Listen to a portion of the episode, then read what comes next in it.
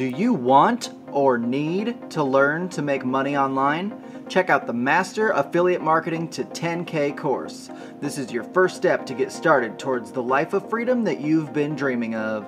Go to mastersalesfunnels.com slash 10K to learn more.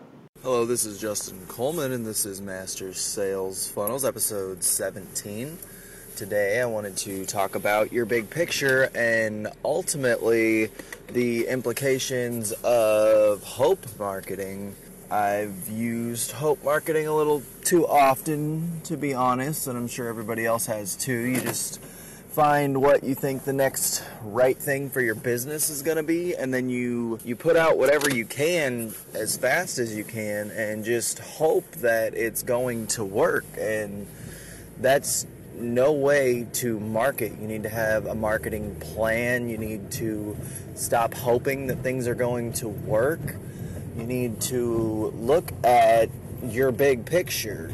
If you write things out and plan them out, you're going to have a more solid marketing plan and you're going to be able to make a bigger impact in the area that you want to. If you don't do your market research and you put all your time and effort into putting out a product or a service that you think people are going to want, then you've just wasted a whole lot of time. You've wasted time putting your funnel together, you've wasted time putting your website together, you've wasted probably money on ad spend, and you've got to get your marketing plan together. And that can just simply be writing out what your main goal is and who you want to help. I like to start out with a technique that I learned in Copywriting Secrets by Jim Edwards. He literally draws a little sketch of a stick figure standing on one cliff, and then he draws another stick figure standing on another cliff. And you have to figure out how to bridge that gap. So, under the figure on the left hand side, I write people's problems. And on the figure on the right hand side, I write what somebody who has successfully used my product or service is thinking, what they're what they've accomplished and where they are compared to the person on the other side, on the other cliff. And then I like to draw a bridge across the middle and I like to put what my product is in there because that's what's going to help them bridge the gap from where they are now to where they want to be. And as you're doing this, you're starting to get a better picture of who you're serving, and that's really important in anything that you're doing. Some market research needs to go into finding what people are thinking about where they're at now and what problems they need solved. And then, if you can find people who have had those problems solved in some other way, then you get a better idea of where you want to lead people to on the other side. Visualization in this whole process is really important, um, almost as much as your research, because you need to know where you're going to take people um, and you, but you need to base that visualization on facts. If you don't know exactly what people are looking for, you need to ask them. If you have an email list, send out an email and ask them what's up. Um, hit up forums and Facebook groups and get a better insight into the mind of your prospects so you know how to better serve them with your product or service. You can't just assume that you know what's going on. A lot of us are part of our target market, so that's a good place to start your research is just to start by putting yourself in other people's shoes. But what is really effective is actually, you know, getting more of a an average of what people are thinking more than just using yourself as the test subject. Kind of combining some past episodes, you need to set deadlines for yourself for your marketing plan. I'm going to do research by this date. I'm going to create my product by this date. I'm going to start advertising by this date. Um, you can write out your entire content plan, start writing out your sales pages and getting a basic funnel together. And you don't even, if you're like creating a course or a product, you can create uh, a prototype basically. You can create just a couple lessons in the course and a course description with the sales page. You don't need to put the, the full product out there right away, and you shouldn't. Because if you're going in the wrong direction and you don't have any feedback on what you're doing is going to actually help your market, then you're wasting a bunch of time. You can give people discounts for being early adopters and kind of your test focus group and getting that information. You want people to go through and test your funnels to make sure they're functioning before you do a mass release. Otherwise, you're spending a bunch of money on a funnel that doesn't work. You want to make sure that it's converting well before you up your ad spend. You don't want to just go out full force releasing it to the market and again hoping that it's going to be the launch that you want.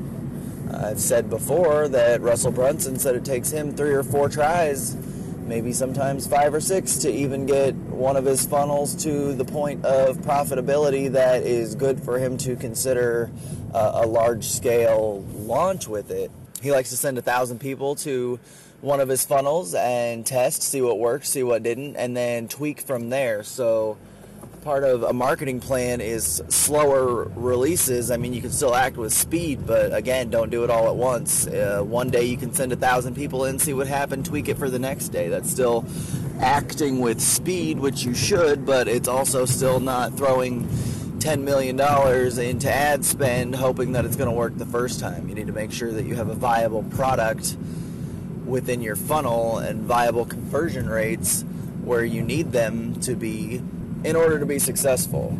I would say in your marketing plan, you need to focus on certain types of traffic and not try and hit too many places at once you need to find out where your audience is and how you can get in front of them. And by doing that, you'll save money because you won't think that you need to market everywhere. Marketing to everyone is basically marketing to no one.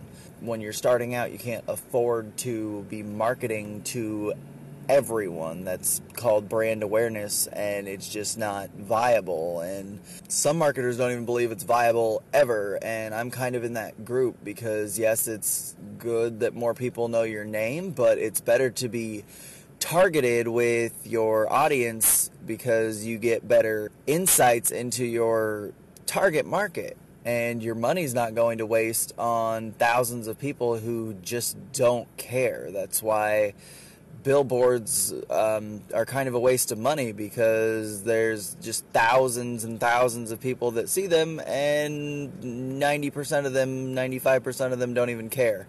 So you're spending 1500 bucks, 2000 bucks. I don't really know how much a billboard is nowadays on um, advertising. And what's happening is you don't have any stats on the eyeballs that have seen your advertising, and that's just insane to me not having data to act on. You need to be advertising in some channel that you can get data to then act on and improve on in the future.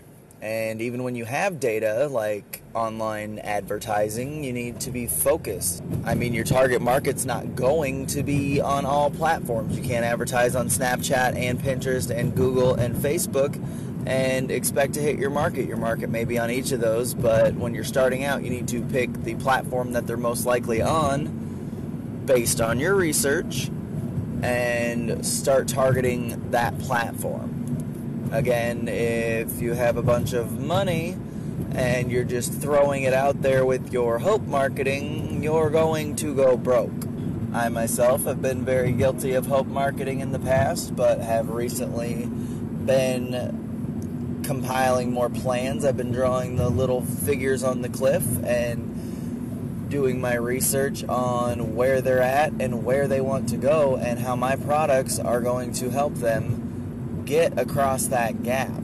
If you build it, they will come is not true, no matter what anybody or any movie says. You need to make sure that you're doing your research and you need to create your plan based on that research, and you need to stick to the plan. I have deviated off my plans way too many times in the past, and you really just need to stick to something. Just because it doesn't work the first time doesn't mean it's not going to work. You only fail when you quit. If you don't quit on something, then you are not a failure. You just keep tweaking it until you find exactly what your market wants. And it all comes back to focus that I talk about a lot because that has been my Achilles heel in business so far is the lack of focus because I had shiny object syndrome for a really long time.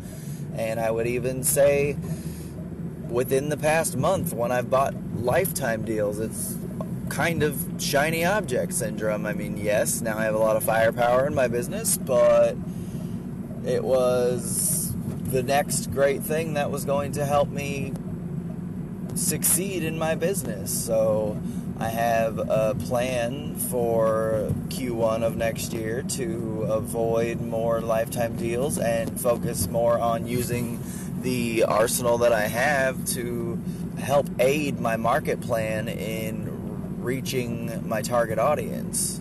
If you're trying to start an agency and you're building funnels for other companies and other people, you definitely want to have a marketing plan. They're not going to keep paying you or hire you to begin with if you are operating their business on hope marketing. So you need to learn how to get a solid marketing plan together, how to reach their target audience, and how to build the funnel that that business needs in order to succeed. There's a lot more on the line when you're working for somebody else because you're not just failing yourself if you quit, you're failing this other business that has paid you money to make them successful. There's a lot of power in marketing plans, and I just really suggest that you learn what you can about making one and go out and implement one and ditch the hope marketing Today's show notes will be available at mastersalesfunnels.com slash 017. I hope that you're going to ditch hope marketing and get on a good path with your business and your plan. Thank you to those of you who have been listening on a regular basis. I really appreciate the loyalty and I seriously hope that what I'm teaching you is helping in your business. If it is helping, I'd love to hear from you. Justin at mastersalesfunnels.com.